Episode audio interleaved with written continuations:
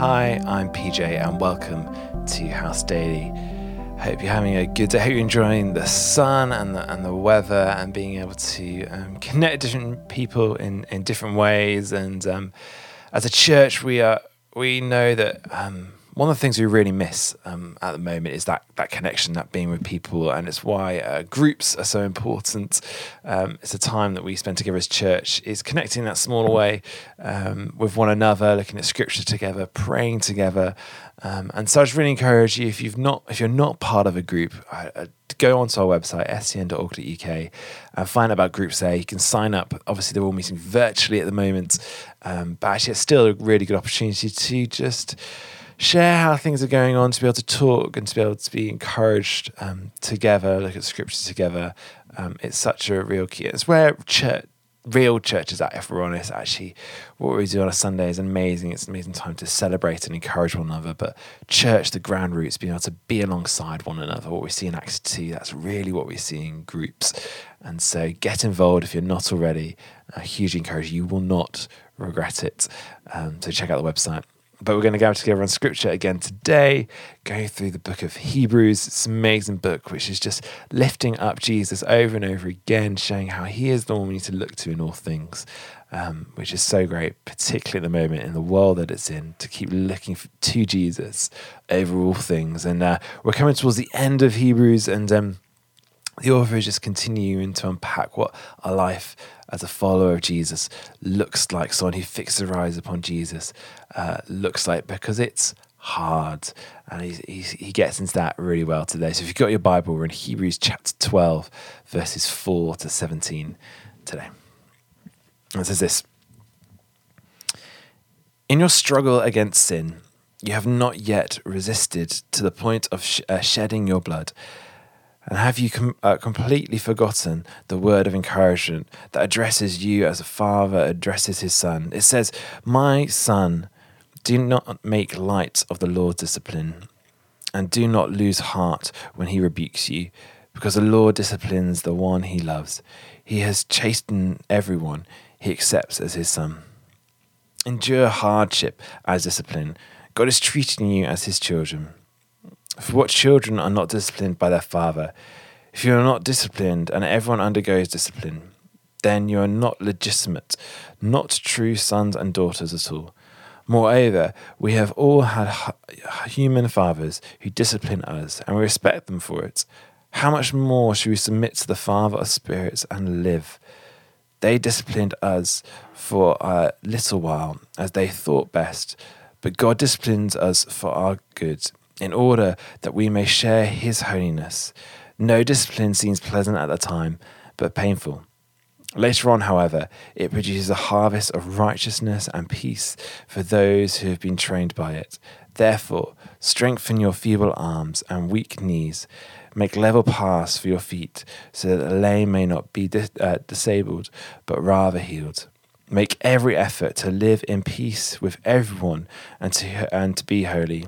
Without holiness, no one will see the Lord. See to it that no one falls short of the grace of God, and not bitter, no bitter root grows up to cause trouble and defile many.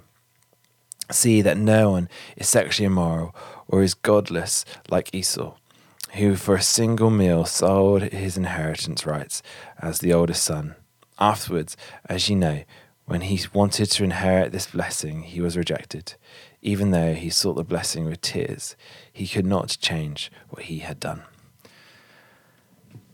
What a really great passage today. And um, I'm sure you know many songs that have been uh, written talking about uh, God the Father, His love, His compassion, His His care. I don't know many that have been written about the Father's discipline, um, but that's what the author is getting to in Hebrews, and actually how that's a really good and important thing to be disciplined by God we have a two year old uh, daughter who um, is amazing. She's pretty good actually, but um, sometimes discipline is uh, needed, um, not in a harsh way, but just because she doesn't know the world really. Uh, she doesn't know that whatever she's picking up may be dangerous or, or harmful to her. And she, one of the things she loves doing at the moment is when we go on our walk, she does wandering off anywhere. She's just so inquisitive. She doesn't realize that probably wandering into one of our neighbors' gardens is not the smartest idea, particularly at the moment. Um, and so you need to try and teach her and discipline her and, and get to stop when you call stop and all those sort of things. And actually, that discipline is so important for us as well.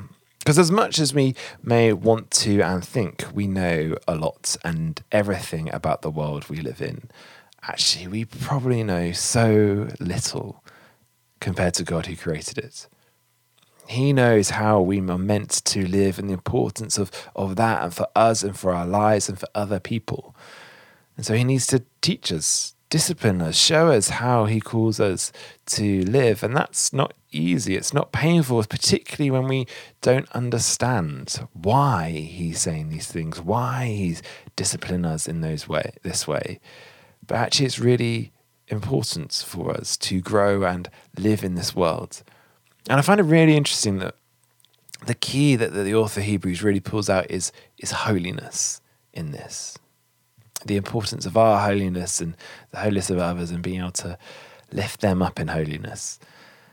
It's not necessarily about the exact actions, but how are we growing in holiness and actually God shaping how He disciplines us to help us live a holy life for Him because that is what is key and important in our world. And we may not understand it, we may not get it. And, and like it talks about, hindsight is beautiful. We may get it years down the line. Some things we may not get until we see Christ together in eternity and go, God, why did you do this in this moment? And you go, oh, well, this is why. But actually, it's so good and important to us. And it's really important to remember that in, in seasons when we are feeling really tested, really um, disciplined, maybe in a way, by God. We don't understand why. To know who God is and why He does it is because He wants us to grow in holiness for Him, for us, so we can have peace in this world and the world to come. Let me pray. Dear God, thank you that you care for us so much that you don't sit by and let us hurt ourselves. Thank you that you step in, you discipline us, even if that hurts us in the brief, instant moment of the present day. But actually, we know this is good for us and our soul and for life to come and an eternity. God, help us to shape us to become holy like you. So, God, fill us your spirit today. Help us to remember who you are and how you love us and want to lift us up, especially in those moments of hardship. In your name. Amen. Thanks uh, for joining again today. Be safe, be church, keep washing your hands. Bye.